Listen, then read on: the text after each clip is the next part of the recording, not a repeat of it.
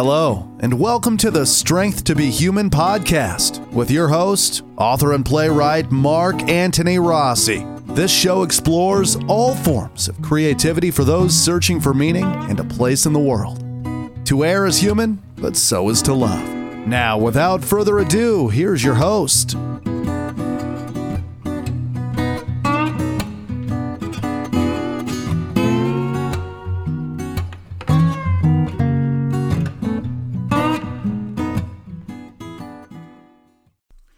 Hi, folks, and welcome back to Strength to Be Human. This is your host, Mark Antony Rossi, poet, playwright, author. This is episode number 104 Digital Culture and Modern Literature. Now, what do we mean by these sort of things? Well, I'm going to give you some great examples and some real definitions, and we'll divide it up, okay? There's, there's a real positive to all of this, and of course, there, there of course, negative like anything else, pros and cons. All right. Now, what we mean by digital culture is really simple. Oftentimes, when when things become standard, convenient devices for us, ways of life that we, we haven't changed, like the difference between, you know, washing your your shirt in the stream and using a, a, a modern washing machine. It's the same thing with the digital culture. It becomes a culture when you use things so much uh, email, the computer, uh, the smartphones, uh, just cell phones in, in general, these become a culture. And we, we, we use these things now more than ever, not only to uh, communicate and translate our, our desires and our beliefs, but also they become embedded now in, in literature for the good and, and for the bad. Now, ironically, uh, the digital culture and, and, and me and for me especially, uh, it, has been very positive. I mean, I, have done a, a, a, number of projects uh, using the ebook technology. I've had other printers do the, publishers do the same. Um, many magazines and, and, and, and of course the delivery of, of various writings across the world to, to other magazines to uh, to print and, and, and produce and, and to publish. Um, the podcast itself is is 100% uh, through technology, you know, through the special microphones and the special software and a, and the computer, and of course having the internet access, you can create a show and you know deliver it to the whole world. It's kind of hard to to not be able to use these things to your advantage, but like anything else, you know, it's going to have its its plus and, and its negatives. There's not too many things out there that are completely plus. I mean, if you think about it even the standard kitchen knife can be used to, uh, you know, cut a cut a rope, uh, cut a steak, or you know, cut your neighbor's throat. I mean, so it's kind of hard to find a, a, positive thing even for a knife. There's always going to be something negative as well, and, and it's no different with the with the digital culture. So let's talk about that and see if if we can at least not come to some kind of a balance, at least come to some kind of real conclusions on how we can use it for the best and, and, and how we can try to avoid it for the worst. All right. Now, uh, like I mentioned before, the, the positive aspects, of course, is is to me is, is really the delivery. If anyone remembers anything about writing even 20, 30 years ago, I mean, it was all through the snail mail, what they, which they call now the regular postal mail. You're making photocopies of uh, you know, of a master of your work because it made no sense to keep running it through your printer and destroying the, you know, the ribbon or the cartridge. And then, of course, you, um, if you were smart, you either had labels you stuck on there or maybe even a stamp that you stamped on it. That's your name and your address on each individual piece. You know, uh, some kind of a cover letter, and then you're putting it in a, you know, the envelope. You got a seal, put a bunch of stamps on. You got to put a stamp a stamp, stamp envelope. Uh, if you're doing the international ones, you were doing the uh, you know the uh, the postal coupons that allow the person to buy stamps on the other end in another country and then send it back to you with a good or you know a bad answer. So just that alone was enormous amount of work and expense compared to simply now, you know, attaching a couple of files or embedding one of your pieces inside the email and just shooting it off. And doing that a hundred times if you had to, all over the place. So it's incredibly uh, you know, much easier and much more efficient. It's also easier to track too, you know, because you're gonna send an email out as long as you, uh, you know, put in the subject what you're doing and everything, you, you, you now have a tracking method. You don't even have to write things down if you don't want to. Where, of course, when you did the mail, everything had to be written down. So you know what was sent out, what was not, and, you know, all that. Of course, the idea of the ebook, which I started out with, um, uh, first using um, Palm Pilot. That was the old, uh, you know, uh, equipment we had back then, in, in the, you know, in the late 1990s. And then, of course, uh, putting things in the CD-ROM uh, from a PDF onto that, and selling those at various places. The, the book itself. So it was pretty awesome to be able to do that.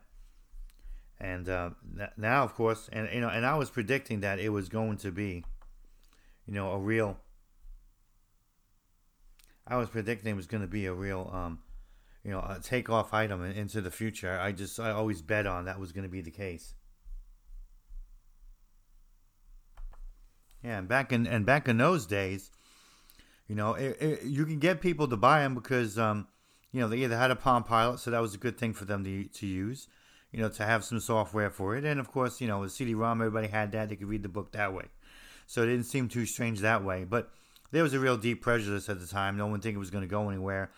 You know, I, I often um, would send the books to radio shows, and I was able to get a number of interviews, you know, based on um, the CD-ROM and explaining everything, and you know, and that, and that worked out. But I was surprised at how many people turned me down. They just didn't like the idea.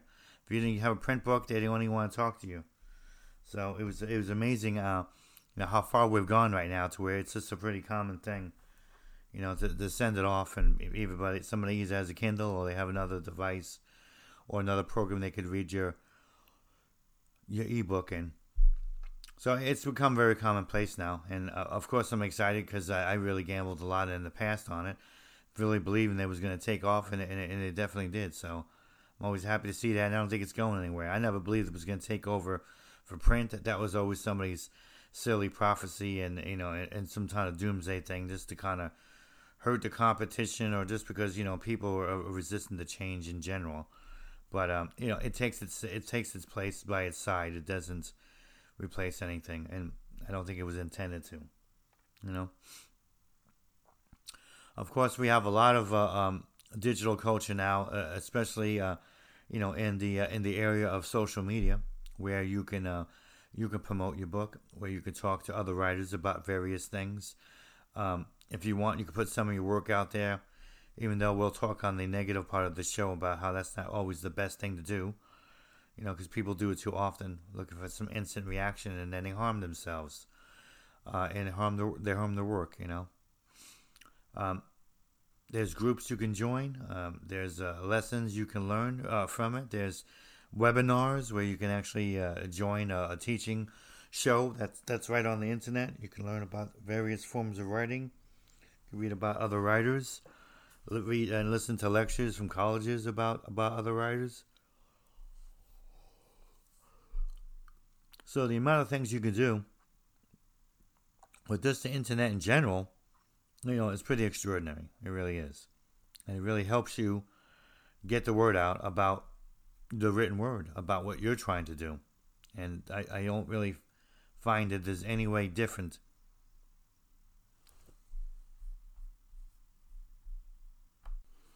Now, besides the the delivery or the even the uh, presentation uh, of digital and how how it uh, uh brings this to literature, I, I believe there's a lot of changes to, to, to art itself and, and writing. a, a very big example is is just the advent of flash fiction. Now I know it, it began uh, emerging before you know personal computers really became more popular and more embedded in our lives, but still I think it really took root and, and it's grown.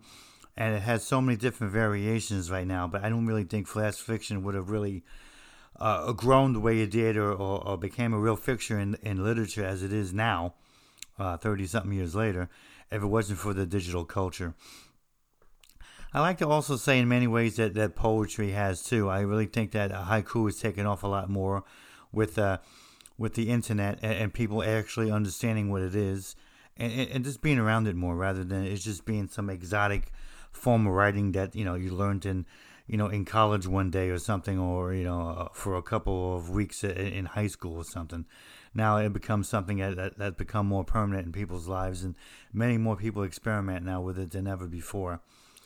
I like to think that less rhyming is happening in poetry, which is a good thing because, quite frankly, rhyming isn't really good for poetry in the modern era. Because if you if you haven't noticed, there are finite, really, combinations left in, in rhyming. So there's really nothing more you could say that others haven't done before. I don't normally say that in writing, but there's really nothing infinite in, in rhyme. I mean, how many times can you do right, might, sight, gite? I mean, it gets it gets a little silly after a while. That's why uh, free verse is better because then you do have, you know, infinite combinations of all sorts of things. You, you cannot do the same with with rhymes. So I'm hoping that in many ways it's starting to end that or at least accelerate it, it, it leaving the stage because other than in a minimal way and, and in, a very creative way whenever you can, that's about all you should do with rhyme. Otherwise, it really should go to the wayside. Leave it a product of the of the past. Some things should stay in the past. Uh, rhyming poetry, I definitely think, is one of those. Now, uh, of course, there are various softwares now that has helped us do writing. Uh, if anyone's not aware of, of you know um, there are softwares that, that help you can do uh, screenplays. Screenplays used to be a, a, very manual thing on a typewriter. You have to do all the different settings. You have to have the uh, exact measurements right. Uh, screenplays is still very old fashioned in, in, that way, but now you could still do it in the screenplay. You don't have to no longer fasten it with the brass fasteners and put together a big manuscript and make a whole bunch of expensive copies and ship it out.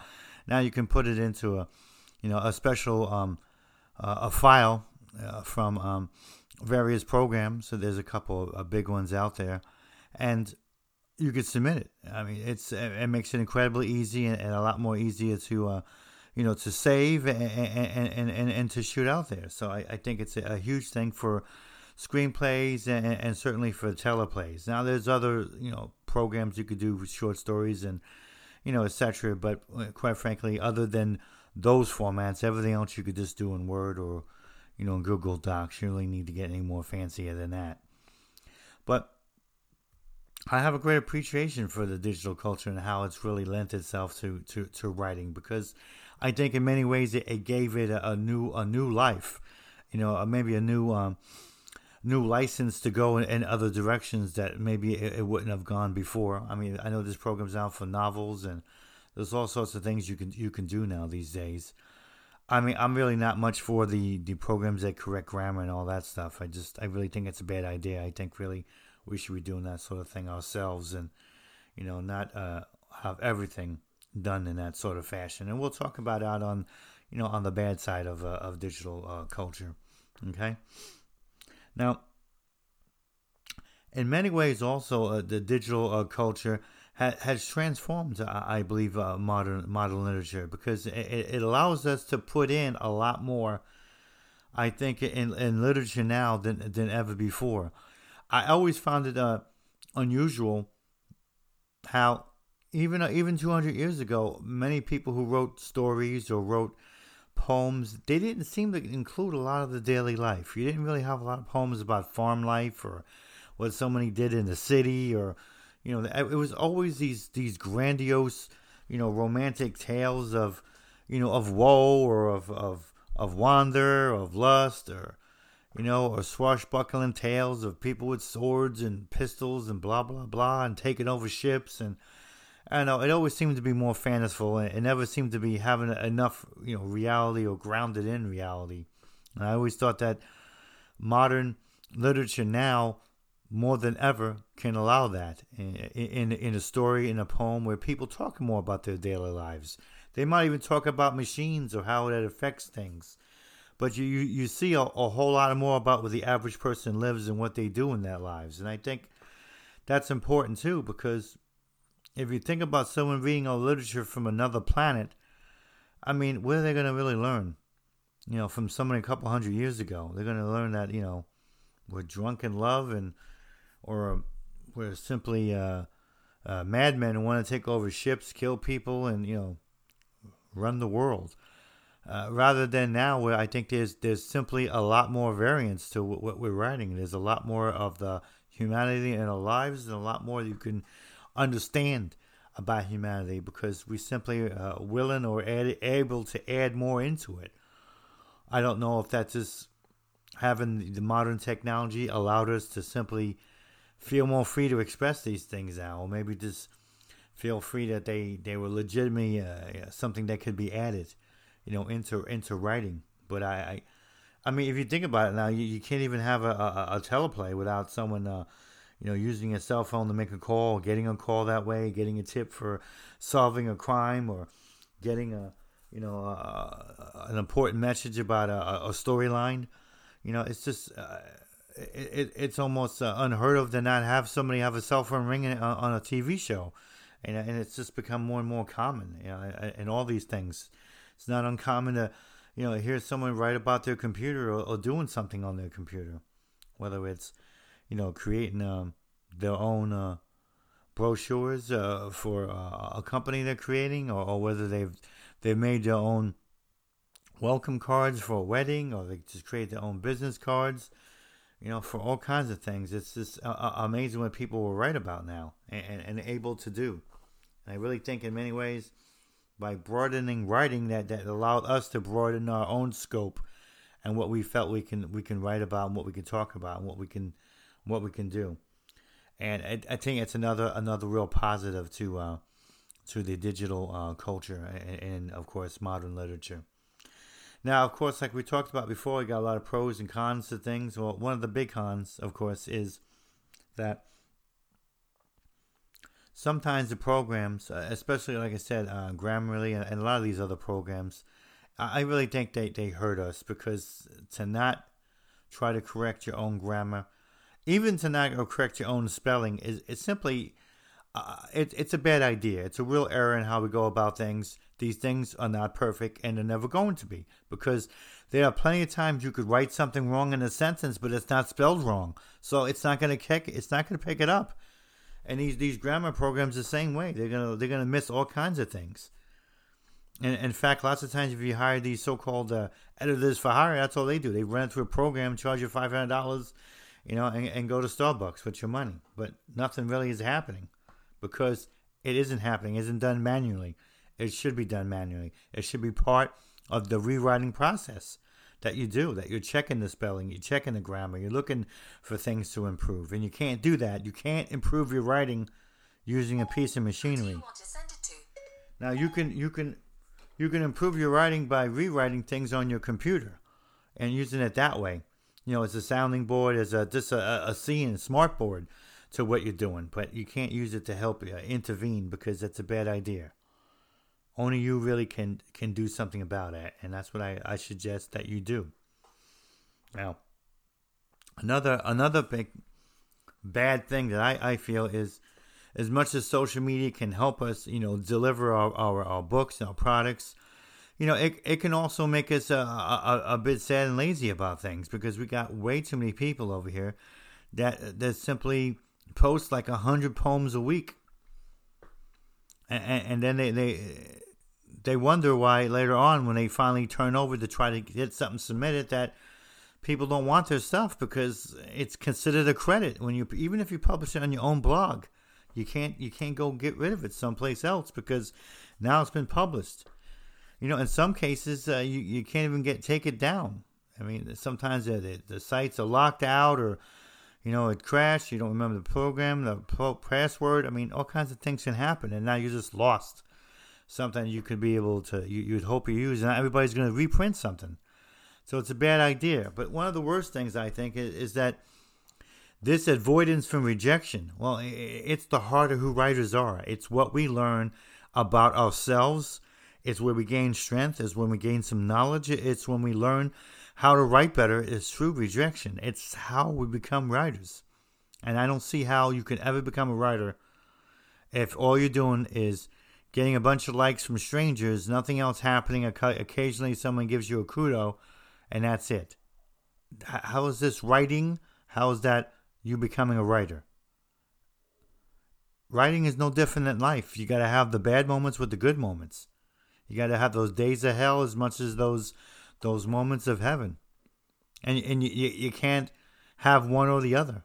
You just don't become the mature writer that you should be. You just don't become somebody that that has a better grasp on reality. You don't become seasoned. You you don't really appreciate the bad times and, and the things that people say, you know, uh, against your writing. Uh, when you get something that's wonderful and someone something great, you know, like another editor. I mean, not Joe Blow on, you know, Instagram. So this is a, a bad, bad trend, and I really wish it would it would stop. I just don't, I don't, I don't like it. And each year I see it, I get, I, I get less and less uh, liking it, and I get more and more upset that, you know, maybe I should be trying to do something about it because I don't really want to encourage people like that to do this, and, then try to encourage them to to publish uh, traditionally, or even try to get into my own magazine, and then they continue to do that nonsense. They, they need to turn that away and move on to the right direction. Otherwise, it's it's just harder to really encourage people like that. They they're wasting them time, their own time, and eventually they're going to waste our time. So please take that to heart. It's just a bad idea. Uh, one of the other negative things, of course, about the digital culture in in writing is we often, for some strange reason, I don't know why, but we seem to send less out instead of more. I mean, this is an opportunity for you to send more out. You know, uh, most places allow you to have a simultaneous sim- sim- uh, submission. You just got to tell them if you get picked up. That's all. So send it out there. It's not much to track it on on a simple, uh, you know, a graph uh, using one of those inserts on Word. You know, you can easily track everything you send, and you know where something gets picked up, and uh, you know you can tell other folks that you know. And you just don't want to send one poem to 50 magazines because it's a lot when someone picks it up to tell the other 47 that you know it got picked up. So you just want to try to send a bunch to a few places at a time, and then another one send a bunch to. This way, it's all done in clusters, and that's how you want to do things. You want to send out there. Your odds are greater when you send them more places than than if you and if you don't. So you definitely want to to keep that in mind. Of course, another downside uh, to the digital culture, and it's not your fault. It happens is that you're going to occasionally submit to magazines that close. And now suddenly, what do you do with something if it's trapped? Some of these places uh, will vanish, and then you don't have to worry about it. Because quite frankly, if you if you're on a literary uh, online site and it vanishes from the site and they're done with it, you could resubmit it again. Because if it's not out there anymore, why not? But what do you do when it's trapped in a place that they haven't taken it down? It's still on there, somebody can see it you have to really just negotiate with an editor about it. Listen, I, I submitted it to this magazine in good faith, you know, and like six weeks later they close up. I mean, I don't know how that's good or not. And then see if they want to reprint it. See if they might give you a break. If you explain things more times than not, you'll you'll get a second chance. But that's the breaks you take. That's the chance that you take when you do something like that. You know, you might, you know, you might not be able to really showcase it to everybody because you know I just closed down. But it's I, I don't really feel it's any different than, than a print magazine. Quite frankly, they close down a lot quicker than the digital ones do because they're a lot more expensive to operate and a lot more work to deal with. And, and they usually don't go out every month. They usually go out every two, three months or something, sometimes every quarter. So, but that's the breaks. I think it's well worth the risk. So why not? You know, why not? Why not do something like that? You know, in, in my opinion, I, I think that's a great idea. Now, of course, you know you're always going to deal with some of the, uh, the, the normal things of the internet and, and the social media. You're going to have your occasional, you know, uh, trolls that are going to say bad things. Especially if you get published, you might have some people not like it or, you know, say something nasty. That, that's going to happen. I mean, it's going to happen no matter what you do. Harder on a, on a print magazine unless they know how to reach you by email for someone to say something bad. But it, it happens on the internet and social media. You're to have to live with it. You don't know who they are. You don't know what they're about. Just just laugh it off. Don't even don't even really take it that seriously. Uh, another thing I, I, I really uh, caution people on is, of course, uh, through uh, through the internet and social media, there's plenty of these places that are vanity presses. You know, with all these cool name, uh, you know, neat names. Uh, you know, um, Cajun this and alien that, and you know, blah, blah, blah. And this is vanity places, charging you money, putting together a poor product, never giving you any proceeds if they do sell something after you try to market it. They don't do any marketing for you. You want to stay away from these things. You want to stay away from anybody that's that's offering you a service and they want you to pay for it. Period. This is the worst thing that people can find on social media and on the internet. So stay away, away from all of that. I did an entire show on it called Vanity Insanity. Yeah, but I'm only mentioning it now because it's not like something that simply has stopped. I don't know why folks don't listen and don't learn, but they really need to because it's really critical that you do not waste your money and you do not delegitimize what you're doing. There's nothing worse than seeing good material out there, you know, encased in this kind of nonsense. You just ruin everything you're trying to do rather than help yourself. You know, try to find presses. There are presses out there and keep submitting and keep believing and keep doing it. That's what you need to do. Be persistent. The biggest common denominator of anybody that's doing these vanity presses is they're impatient. That's a bad thing. Because sometimes the impatience reveals work that's not fully formed yet anyway, so it shouldn't be out there in a book. Sometimes the impatience is they don't even have enough material yet. They want to put together a book. They haven't even got enough credits out there. I got published one time and now I want a book. These are not really the greatest ways to, to advertise yourself, to advertise your work. It's not a good idea. And of course, sometimes it's just not good at all. So that impatience, it's a bad thing. And, and, and it makes people willing to spend money because they, they figure they can't get it any other way. And I say they can get it another way. They keep working on their craft. If they try to find some place, they eventually will. Everyone who has any merit often finds some place. I haven't really found anyone that hasn't. So keep that in mind. Stay the course. Do not fall into some sort of dark hole here where you have to, you know, go with some fly by night place. You know, people who don't care. I get bad reports about these uh, these Vanda editors. You know, you know they, they sexually harass women. They they've had bigoted comments. You know, they say uh, all kinds of curse words. They steal your money. They badmouth your friends. Uh, you know, they tell other people that you're not any good. I mean, it's just endless supply of nonsense from people who don't deserve any any of our attention and certainly zero of our money. So please stay away from the vanity places, all right? Now keep in mind too that one of the negative things about the internet is you can often, you know, submit to magazines where it's hard to really judge everything about the magazine and know what you're doing. That was one of the better things about some of the print magazines is they don't put enough issues out every year. So therefore, you can have a greater gauge of what they're publishing and maybe see if you fit in. It's much harder with it with a digital magazine, especially if they're doing it every month every two months because they could be very varied. It could be very diverse. You don't even know. So you have to do uh, a chance. You have to take a chance and submit. I don't really think it's a bad thing to take a chance and submit. Other people do because they'd rather do more research. But you only could do so much research on the internet on some magazines. You just sometimes you have to take that chance. I don't really think it's a bad thing in the end, but you definitely want to uh, do whatever you can to try to research and, and make sure, folks, that you're obeying some of the basic guidelines. Okay.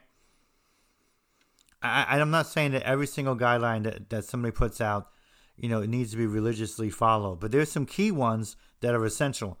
I mean, if they tell you they only want Word doc, don't send them PDF. It, means this is how they're handling their business. Doing something that makes it harder for them, a bad idea. You're going to get rejected. And no, it's not because you're writing, it's because you're just being disrespectful to the guidelines. All right? If they tell you they want a, a short fiction piece at a thousand words, don't give them 1500. If they said they want a short fiction piece, double spaced, double space it. How hard is that to do? hit down, hit down. I mean, it's not that difficult to do. And then send it. It's not that difficult, folks. Okay? I know it's a little extra work, but again, it's not that much extra work. And everybody wants that the same way. Okay? Most of them don't have a special font, but if they do, you have to go with that too then. But don't give them any weird thing that they don't like. Try to stick to the to, to the normal things. I say unless they literally specify, stick with Times Roman numeral number 12. That's the basic way of going about things. Okay? Not that difficult to do. And of course, you know, if they have a certain genre or a certain direction that they're pronouncing that they want, call it the theme or whatever, you, you have to obey that. I mean, if someone tells you this is a magazine and we only want stuff about women, and sometimes I'll say about women by women, and sometimes I'll just say about women, which means that you could be a man and submit, but it has to be about all you know women stuff. That's what you want to do. You don't want to send something contrary to that. You don't want to send straight poetry to a gay magazine. You know that don't make a lot of sense. You don't want to send a a, a, a poem about your pickup truck and, and the magazine's about you know issues with mental health. Don't make a lot of sense. I mean, unless somehow you can intertwine mental health in your in your pickup truck, don't send that. Okay, it's just it's disrespectful and and it, it's really it's really dumb to do. It really is. And and of course, uh, one one of the I, I feel that the most ironic uh, uh, of all uh, guidelines is make sure you, you put some kind of bio in there, okay? Whether they ask for one or not. Unless the rules specifically say we only want the bio after we send you an acceptance letter, then include it because very few people actually say that now. Usually they'll tell you they want it or it's implied you just want to send it, okay? You want to be able to showcase something you've done. An award you won, a book you put out, a couple of credits here and there. You want to be able to put that in there, okay? And if you don't have a lot, then fluff it up a little bit. You know what I mean? Uh, you know, I, am a lady from Connecticut. I'm married with two kids. You know, uh, I, I got a poem that's pending out of this one magazine. You know, I'm working on this book. You know, that that's it. Just put something in it, something that's that makes you alive and makes it lively. And, and and there you have it. Just stick to those things. Don't go across these guidelines. I tell people all the time it makes no sense to violate some of these guidelines. All you have to do is skip over to someplace else where the guidelines feel more acceptable to you, okay? There's thousands of magazines out there. Do you know how many times I skip over things because I don't like it? All the time. You know, I- have had instances where I'm tired, you know, I've had a long day, and I, I don't feel like doing a double space. I don't feel like putting some special font in. I don't feel like putting in uh, my personal statement on art. Screw that. I mean, I'm just going to skip you over to somebody else. I, there's a few magazines that say we won't take email. We only want we only want snail mail. Well, you're never going to get anything from me. Bye. Have a good day. You know, I don't even know what a, stamp looks like half the times. I don't even know what they cost anymore. So too bad for you. Bye. You know, I got submittable, so I don't mind doing that. But there's, like I said, there's plenty of times. You know, there's some lines they say we only want the poem or the piece of work inside the the uh, the uh, email. You know, I gotta decide do I want to do that or not. I mean, huh, it's a pain in the ass. I gotta go cut and paste this, that, whatever. It just depends on on my mood. But what I won't do is I won't do contrary to what they're saying. I'll just simply skip them over. Maybe I'll I'll deal with them another time when I when I feel more up to it. And that's how that's how I recommend that you do it. This way you, you're not like feeling that you're being burdened. It, it should be an easy process for you, and there's plenty of things to go by, plenty of lists. Okay? All right, folks, and until next time, this is Mark Antony Rossi, your host for Strength to Be Human. We have a lot of uh, exciting uh, shows ahead. I, I put out the um, uh, list already, and I'm hoping also to do another uh, metal uh, uh, two shows I might add to the to the January list, provided I can get together with some with some groups there. Okay. Until next time, folks, God bless and good night.